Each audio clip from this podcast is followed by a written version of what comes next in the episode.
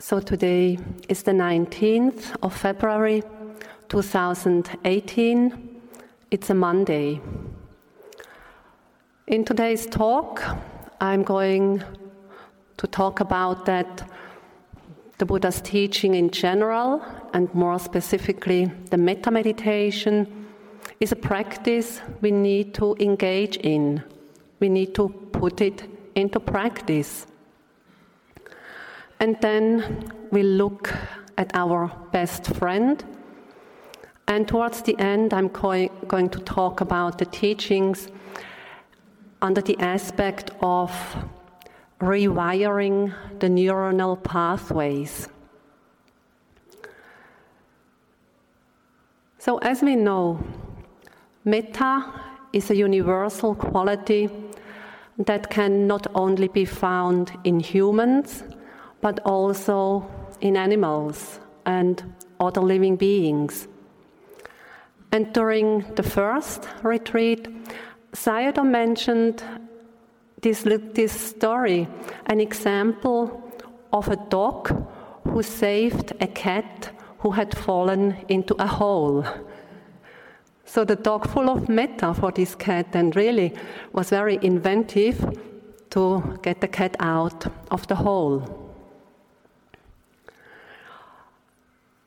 And also this mind's and heart's quality of loving kindness or friendliness or respect, this is not limited to Buddhists. It's not a Buddhist quality, far from it. So metta, loving kindness, is a universal quality that can be found wherever there are living beings. And it's a quality that shines through in a purified heart and mind. Then metta radiates naturally. When the defilements are absent, then it just radiates.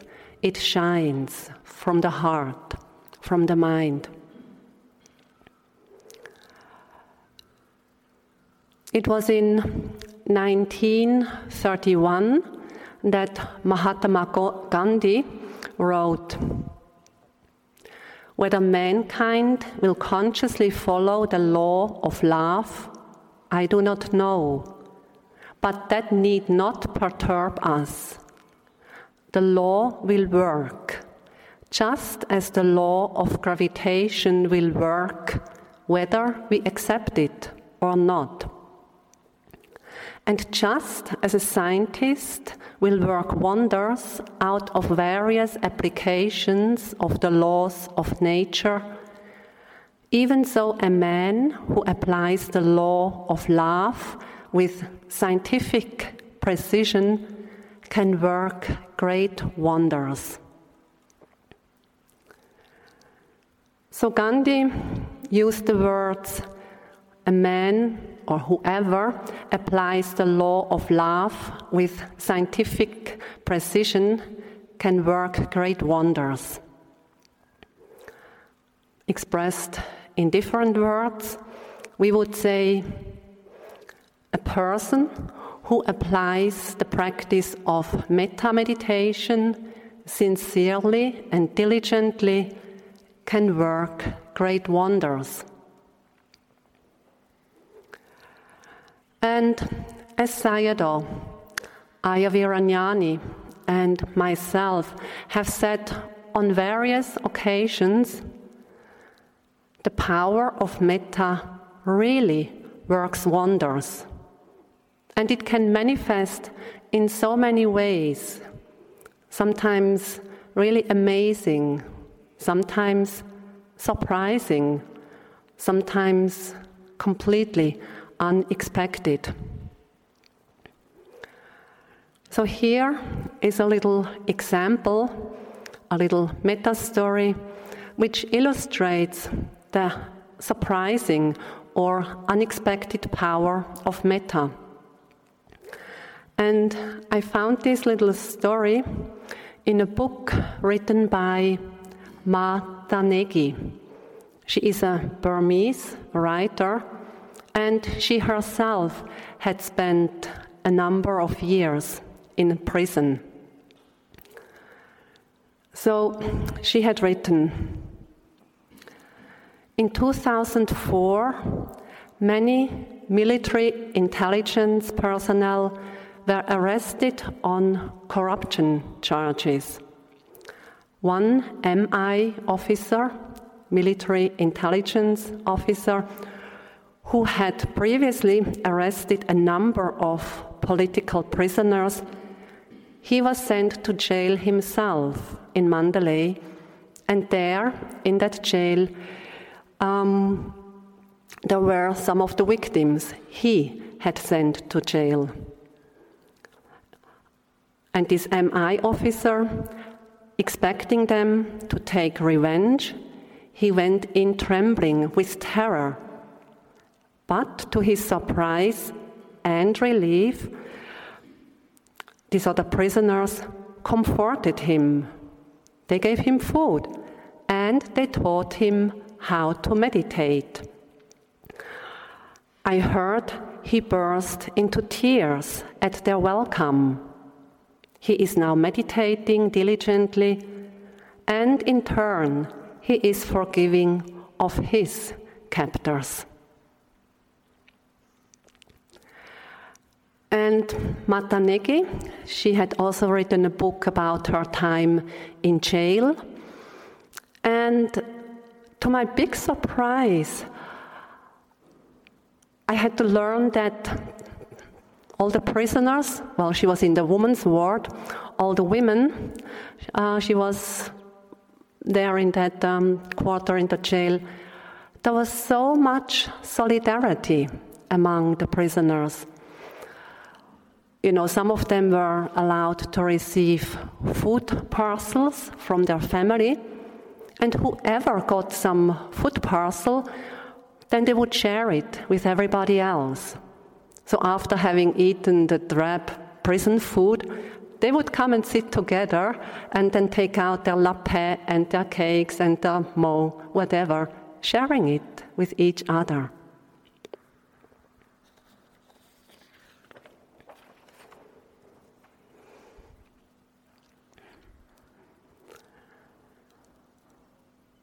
The Buddha had said that everything springs from the mind, or saying everything is mind-made.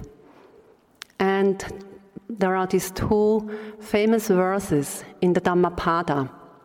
The verses number 1 and 2. They go like this. All states of being are determined by mind. It is mind that leads the way.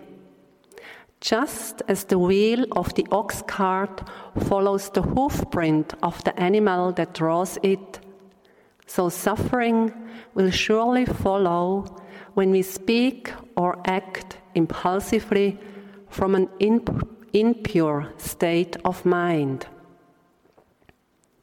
All states of being are determined by mind. It is mind that leads the way. As surely as our shadow never leaves us, so well-being will follow with a pure state of mind. And we know that a mind, a hardened mind, full of metta, full of pure metta, that's a pure state of mind.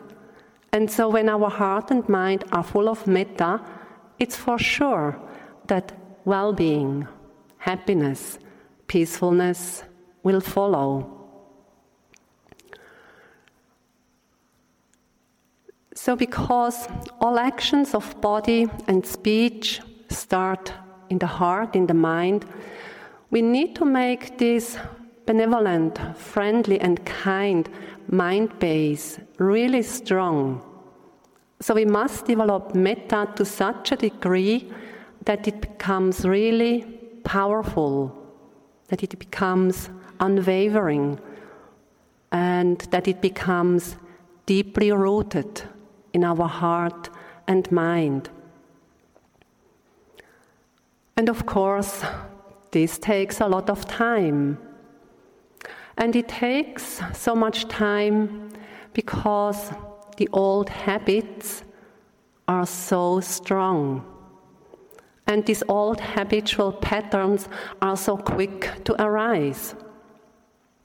For example, we are bothered by a mosquito, and already in the next moment we go,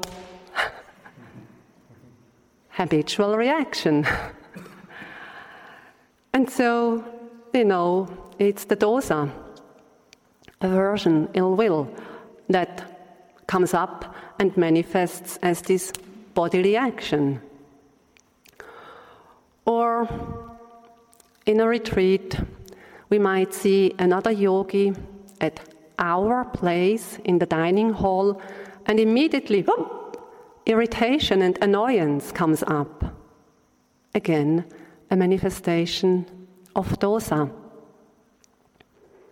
Or else we might see another yogi with a very nice fleece jacket, and immediately the thought pops up, let's see if I can find such a nice fleece jacket when I go home.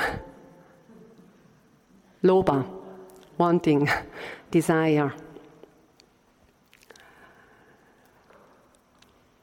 So to undo these habitual reactions and thought patterns, this takes a lot of time. It also takes a lot of effort and a lot of patience and perseverance. But change is possible. There is no doubt. Because otherwise, this practice, meditation practice, would not make sense.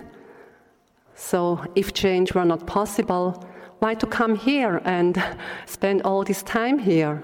Waste your time here, except of eating good food.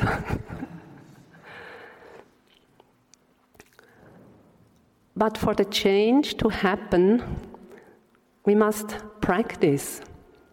We must engage with the teachings.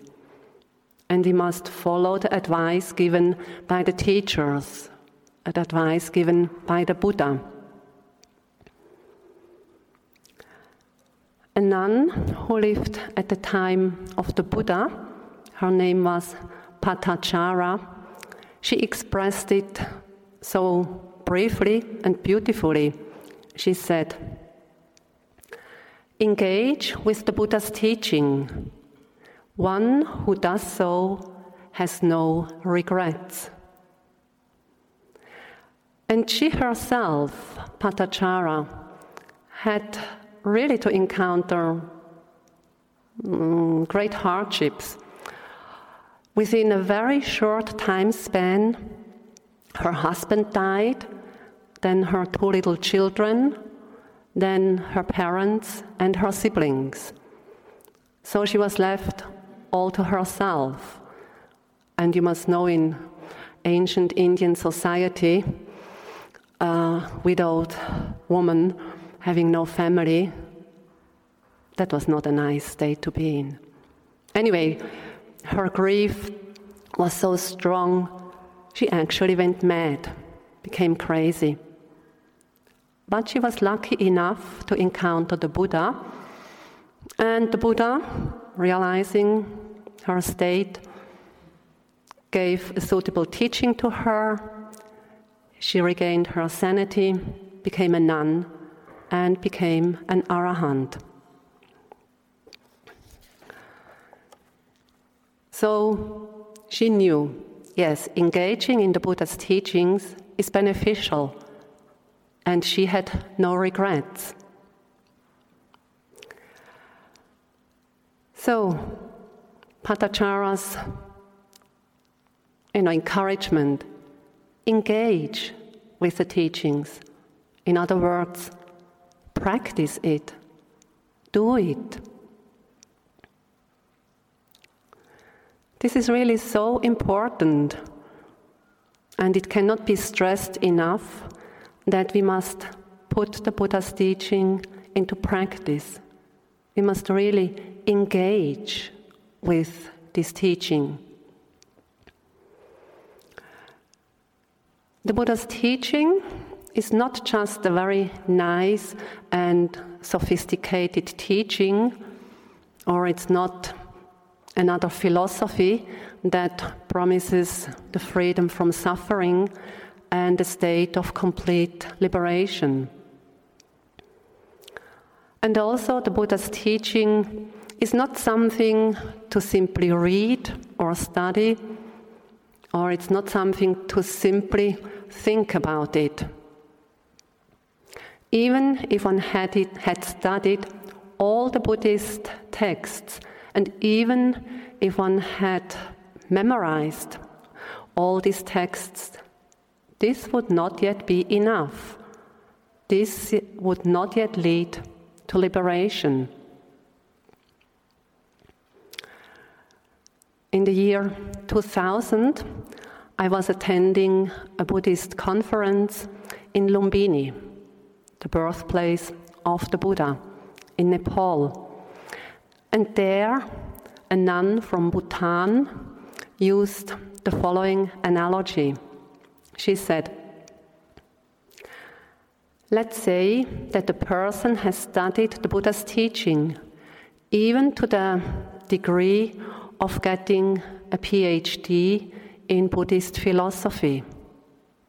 However, if this person does not actually engage in the practice of the Buddha's teaching, then this person is like a donkey that carries the whole Buddhist scriptures on its back."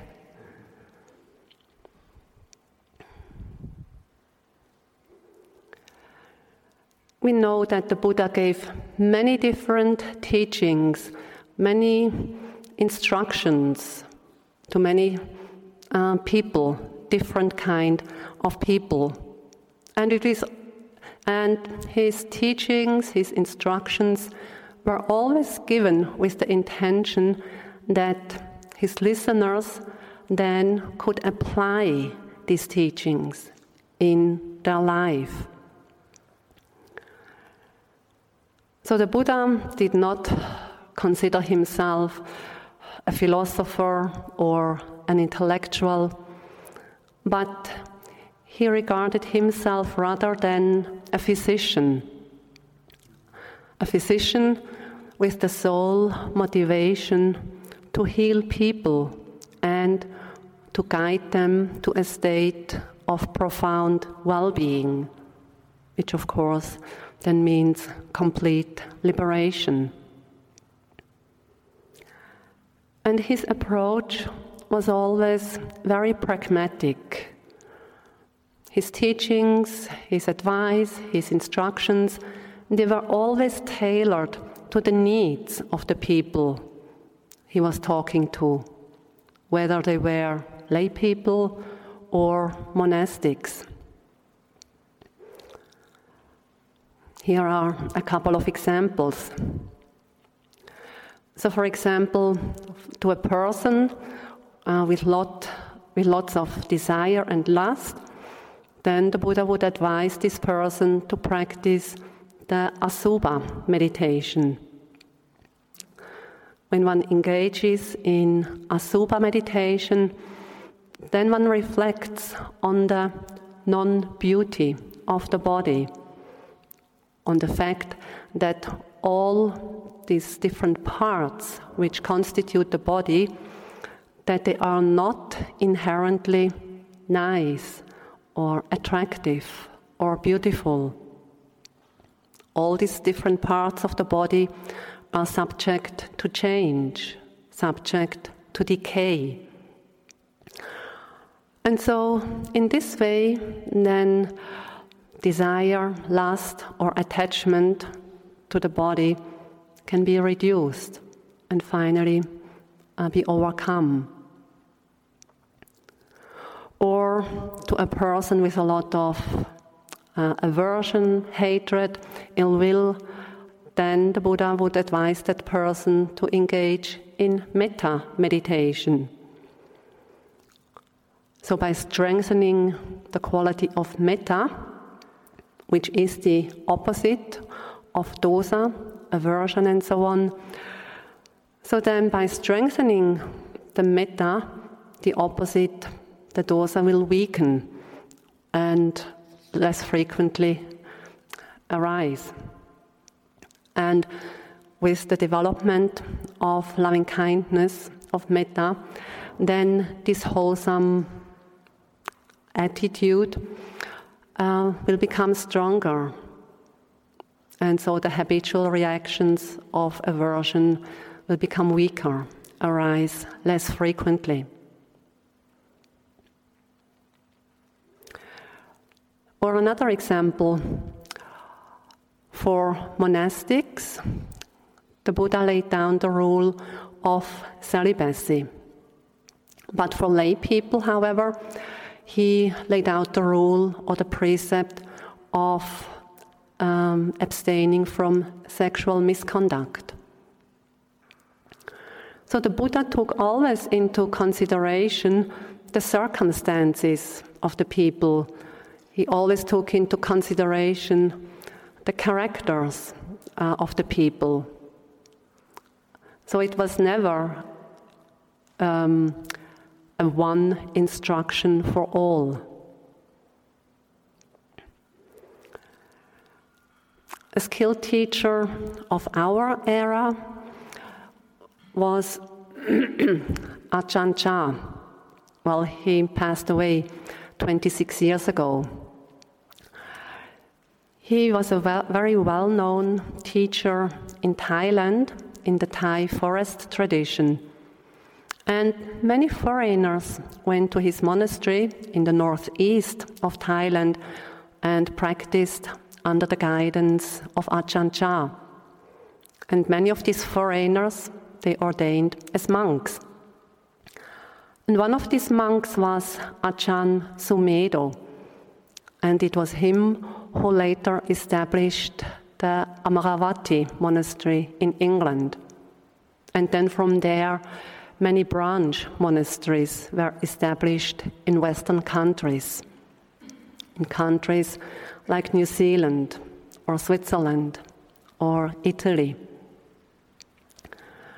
So anyway, Ajahn Chah was well known to teach each student individually.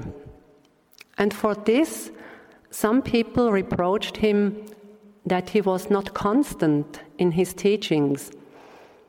They reproached him that he would say one thing to one person and then another thing, the opposite, to another person. And so then Ajahn Chah explained. He said, imagine a person is walking on the crest of a mountain. The path is very narrow, and the slope on both sides of the path is very steep. There is a thick fog, and the person does not see very much. Now, when I notice that the person is walking too much to the right and about to fall down the steep slope, I tell the person to steer more to the left.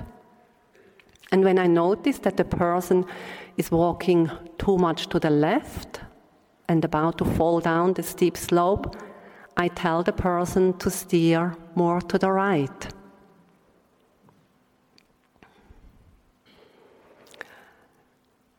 Of course, it's very fortunate to have a teacher who knows exactly what is most beneficial for one's practice.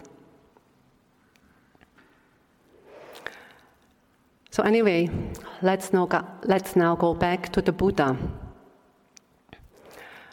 As I said before, the Buddha taught and advised people, monastics, lay people, so that they could apply the teaching the advice in their life. And if one really puts the instruction or the advice into practice, then over time one can notice change.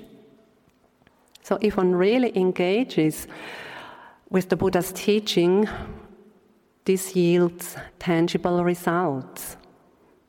And then, as Venerable Patachara has said, one who does so has no regrets.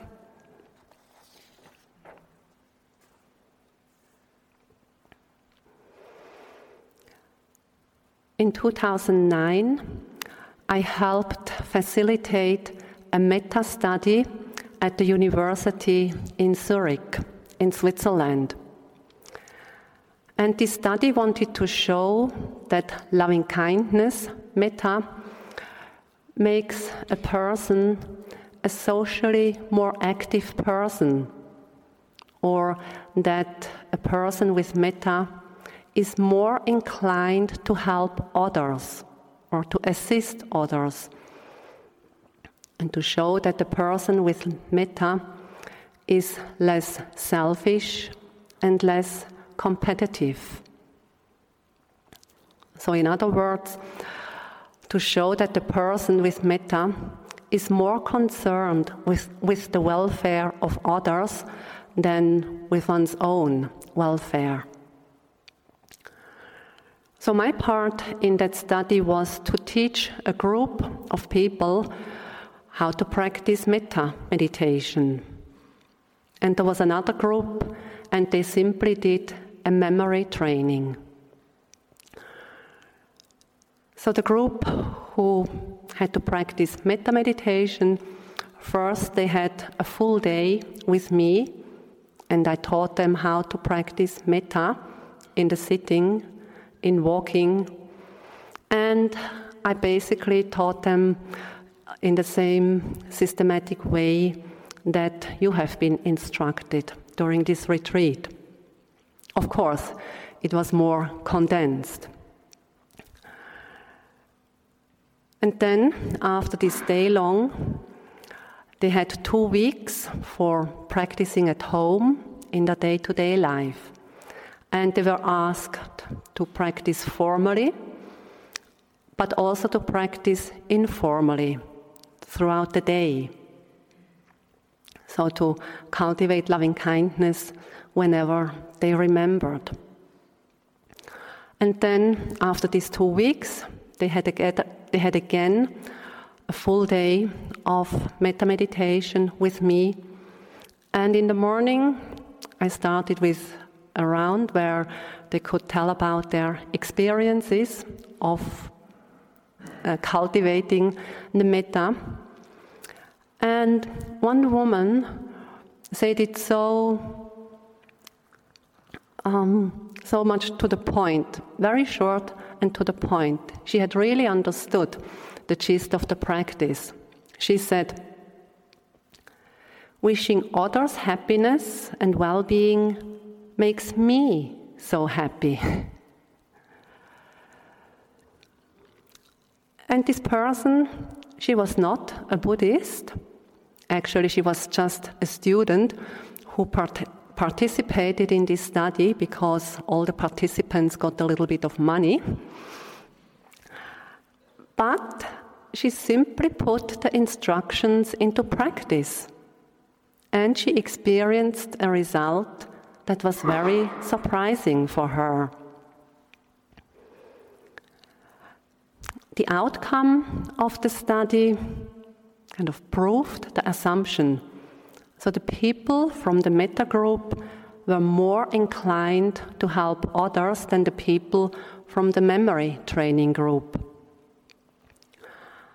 And what is interesting is that this tangible result happened already after a rather short period of practice.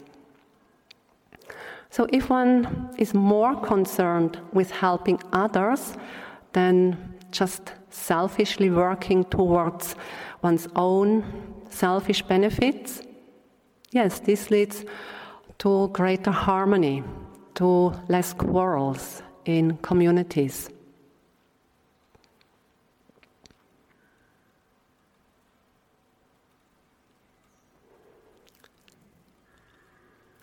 Now let me ask you a question. Who is your best friend? Who comes to mind? And I can imagine that your mind has been going out to another person, to a person who is very dear to you, or a person to whom you feel very close, or a person you really trust and value, or to a person in whose company you feel really happy and safe. But is there anyone among you whose best friend is herself or himself?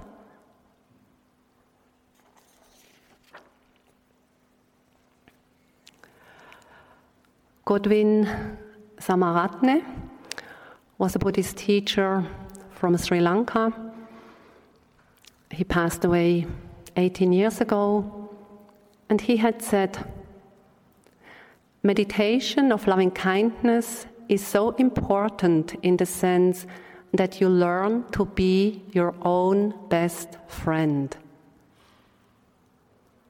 It's a simple statement, and yes, it's so true. You know, if we can be our best friend, then we will have good company all the time, and then we are happy to have such a good friend. Then we feel at ease with ourselves. And then we can accept ourselves just the way we are. Then we feel held and understood. Then we do not need to feel unworthy. We do not have a low self-esteem. And then we feel secure because we fully trust our good friend. And with ourselves as the best friend, we can be really anchored in ourselves. Then we can firmly stand on the ground, and we are not shaken by whatever circumstances there are. And also, with us as our best friend, then we are not dependent on what others think of us.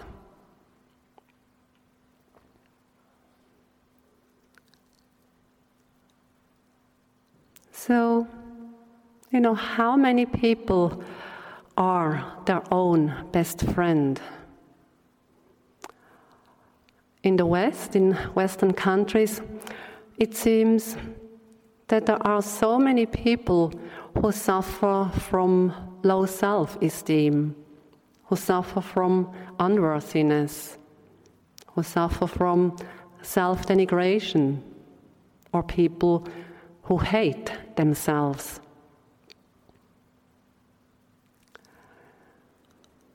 A number of years ago, there was a conference of Western Dhamma teachers with the Dalai Lama. And then one of the Western Dhamma teachers talked about the fact that many people in the West have low self-esteem, that many people hate themselves, that many people in the West feel unworthy. And this was translated to the Dalai Lama. And he seemed a bit confused about what he heard. And so what followed was going back and forth between the translator and the Dalai Lama. It seemed like the Dalai Lama could not understand the fact that people could have low self-esteem, or that they could even hate themselves. This was such a foreign concept to him because in his culture, the Tibetan culture, this simply did not happen, or maybe just very rarely.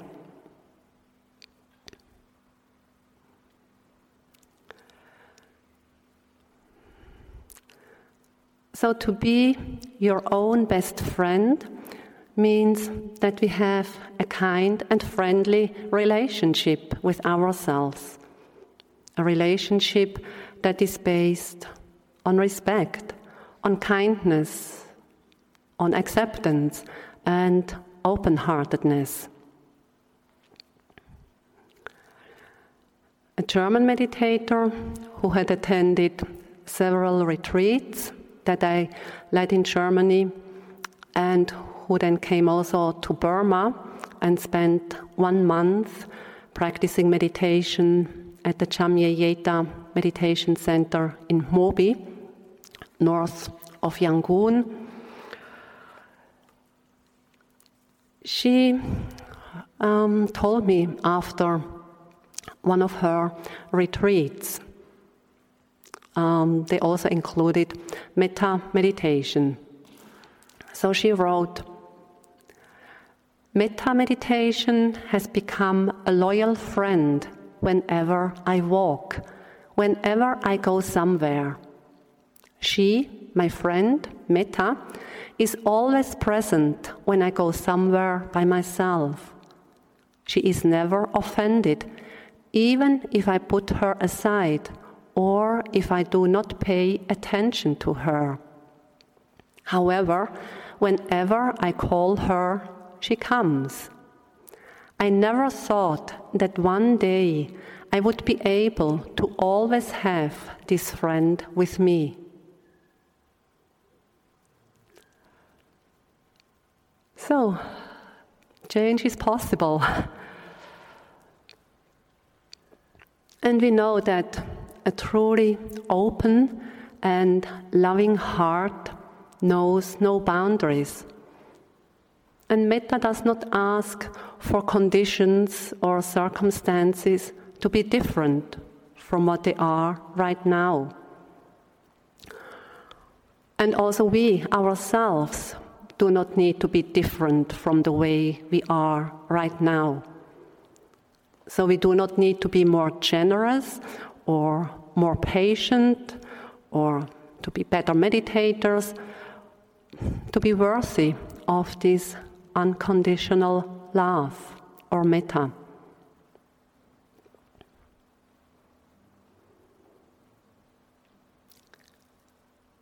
So as you know, at the heart of the metta meditation practice is the transformation of our heart and mind, the transformation of our basic attitude to ourselves and others. And one beneficial outcome of this practice is that we become our own best friend. And so then, with this own best friend, ourselves, there is this relationship filled with kindness, friendliness, respect, and acceptance.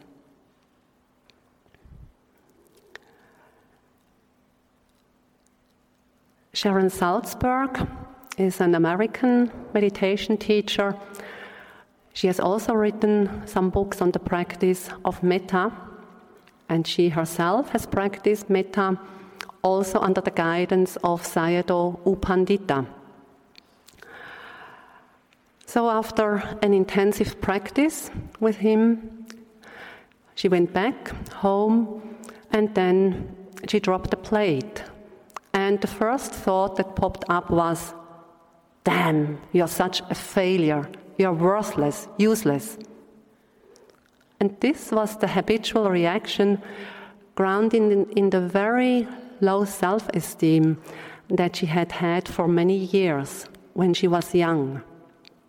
But then, immediately after this first thought had come up, another thought popped up, a complete surprise for Sharon. It was the thought, "But I love you anyway."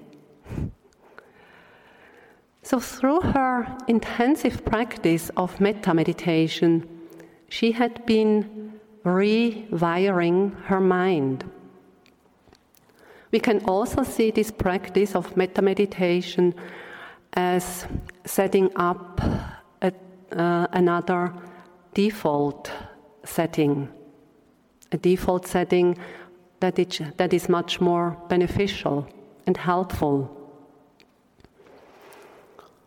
Or we also can talk about this practice as a deconditioning of unskillful reactions, or as a conditioning of skillful reactions.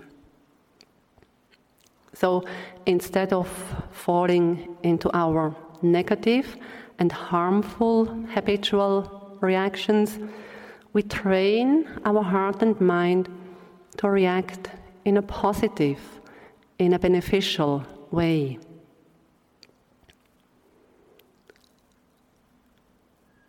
And it's a little bit, or we can compare it to going to the gym, where we strengthen our muscles.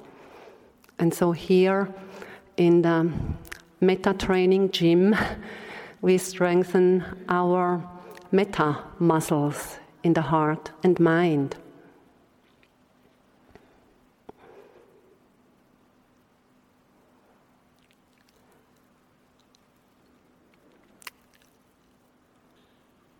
Brain researchers say that each repetition of a certain thought, each repetition of a certain reaction makes the grooves in the brain deeper. And so this means that the neuronal pathways in the brain are strengthened. And with that, the likelihood of falling again into the same thought or reaction increases. And this is a vicious circle. The more this happens, the more we fall into these negative, unskillful, habitual patterns, the stronger this pattern will become. And as a result, it becomes more and more difficult to get out of these deeply ingrained habitual reactions. And what the brain researchers have found out, this is something that the Buddha had also found out without any expensive machines or tests. At one time, the Buddha said to a group of monks, but, this is for us, for everybody. So he said to the monks, whatever a bhikkhu, a monk, or a person, whatever a bhikkhu frequently thinks and ponders upon, that will become the inclination of his mind. The inclination of the mind means a habitual pattern, a habitual response.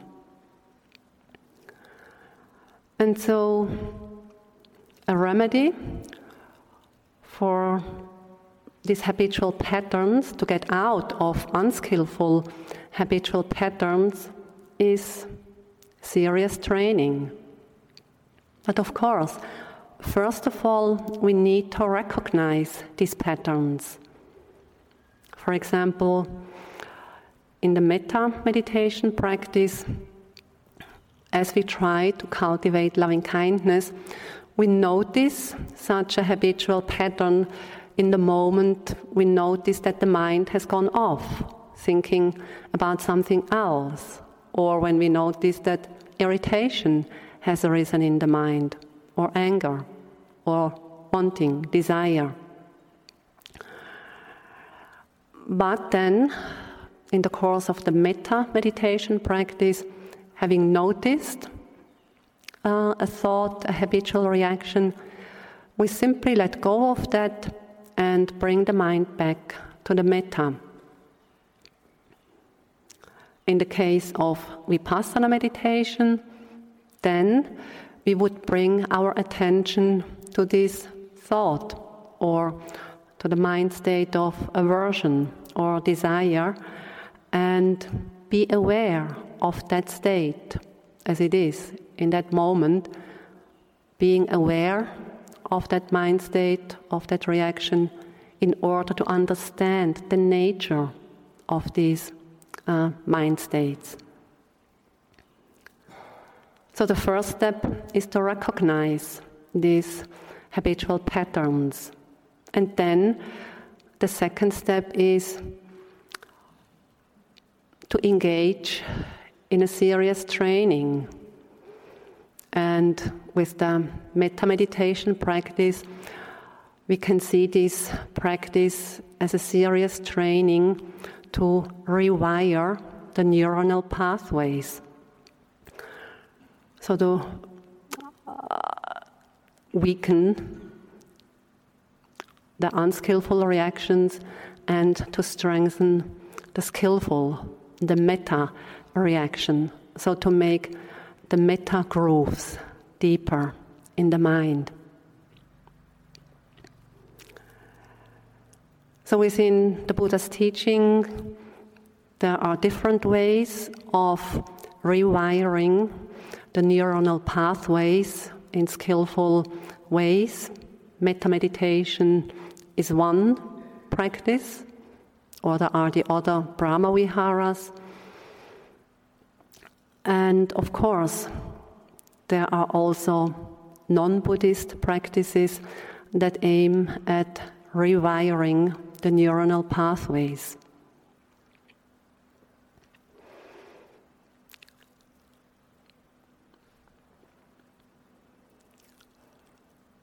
Some of you are already quite aware that the end of the retreat is getting nearer.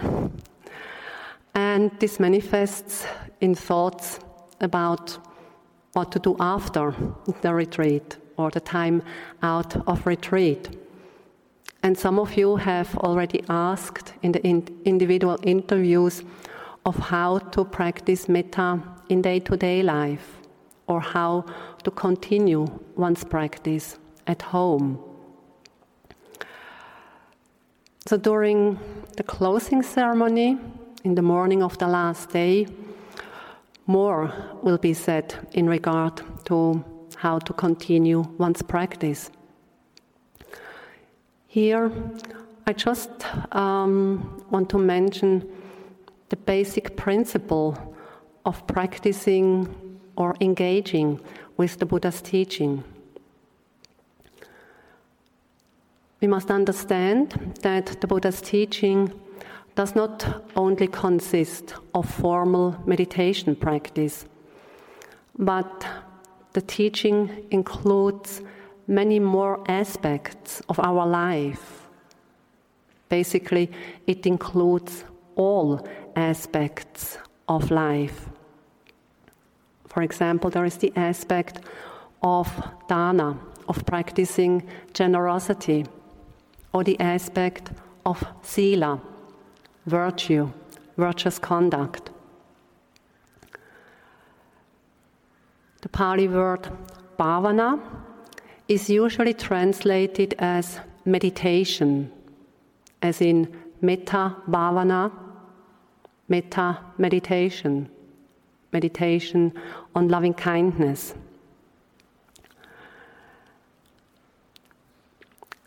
So many people understand bhavana meditation simply as the formal meditation practice, either the formal practice of sitting on the cushion at home or the formal practice during a retreat. But bhavana actually means cultivation or development, or literally causing to be. So it's the cultivation, the development of wholesome mental states that are essential for a happy and peaceful life, as well as is being essential for liberating wisdom. So we need to understand that the heart and mind can and must be developed and cultivated outside of formal meditation practice too. So, for example, the practices of vipassana meditation and the practice of metta meditation, they also can be applied in day-to-day life. It's not the same intensive way that we practice, but the principle of vipassana meditation can be integrated into one's life by being mindful of whatever one is doing. So to be mindful of one's activities, or to be mindful of one's emotions that arise. Or else, the principle of metta meditation can be of cultivating kindness, friendliness throughout the day. Trying to cultivate metta through our actions of body, or kind and gentle speech.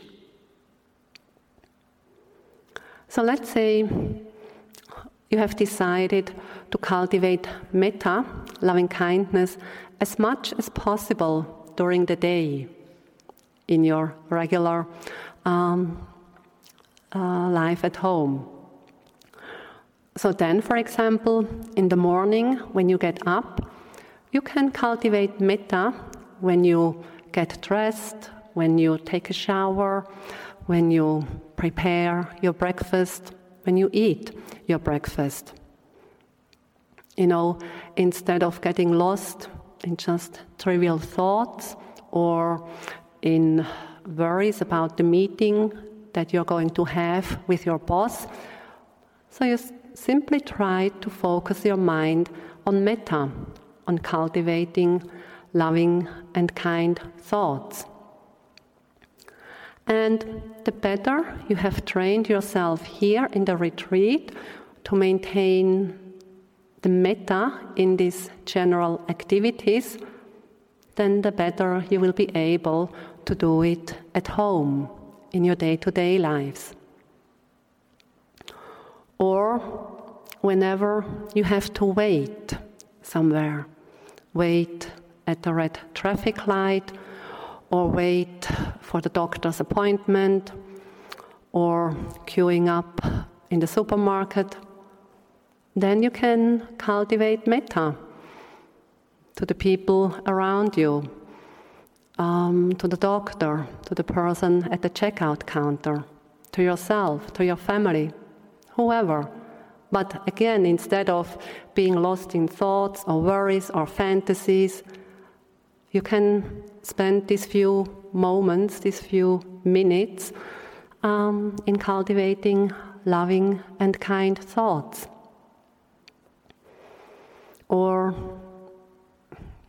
when you cook a meal, you can cultivate metta, be it for all living beings, be it for your family for whom you cook the meal, or it could be cultivating metta for all the beings who have in any way contributed to this food that you are using and cooking. Or even while you're sitting on the toilet, cultivate a few moments of metta. So in this way, you can integrate the practice of metta in your day-to-day life, or your life with all its different aspects becomes the field of your practice. Whenever you remember, you can engage in the teaching. And practicing metta, for example, throughout the day, whenever you remember, I call this freestyle metta. So whoever comes up in your mind, metta for this person, metta for all beings, metta, freestyle. But you know, what is important to cultivate these loving, kind, and friendly thoughts. And with this, making the grooves deeper in your brain, in your heart and mind. And so, you know, please experiment in your day-to-day life and, you know, play with the practice in your life. And always remember that to practice, whether formally or in day-to-day life, informally, it should be something joyful, something that you makes happy. You know, it should not be something you have to integrate into the day as well, you know, jam into your already tight schedule so that you can tick it off at the end of the day.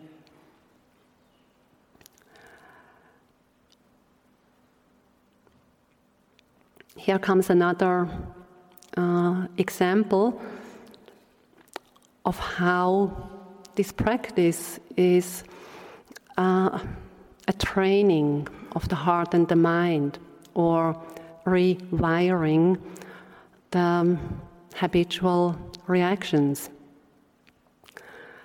It's an example of Pema Chodron. She is an American nun ordained in the Tibetan Buddhist tradition. And she is the founder and teacher of Gampo Abbey in Nova Scotia. And this is, or was, the first Tibetan monastery in North America for Westerners. So during her practice of meditation, she once approached her teacher, Trungpa Rinpoche, how she should work with her anger towards her mother. She was one of these people having difficulties with her mother, really, having strong anger towards her mother. And so the teacher said to her that she should spend 2 weeks during which she should resent her mother and bring up all these feelings of ill will and anger towards her mother. But the teacher told her that she should be aware of how that felt for her. And then he said, after these 2 weeks, for another 2 weeks, she should try to remember any kindness that the mother showed her as a child. Even if it was just a moment of kindness or just a little kind thing. So trying to remember that for 2 weeks. And teacher also said, but be aware how this feels. And then the teacher said, after the 4 weeks, she could make up her mind which attitude she wanted to cultivate for the rest of her life. Of course, it's so clear.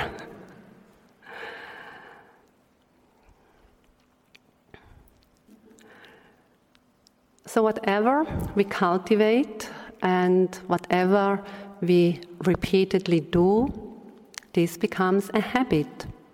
Or, as the Buddha had said, this becomes the inclination of the mind.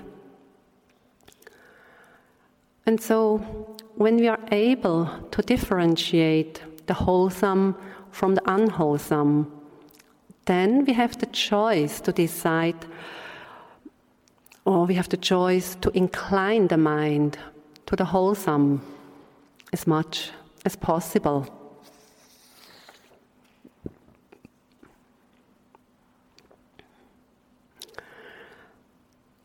So cultivating what is wholesome. And we know metta is something wholesome, generosity is something wholesome, so are patience, faith, mindfulness, or virtue. So cultivating what is wholesome is like making the grooves in the mind, in the brain, deeper and wider. And so whether we call it meditation or cultivation of the good or rewiring the brain or strengthening new wholesome habits, in any case, we have to engage in this work. We have to do it ourselves. We cannot delegate this work to somebody else. So I want to close with the words of Patachara. Engage with the Buddha's teaching. One who does so has no regrets. I thank you for your kind attention.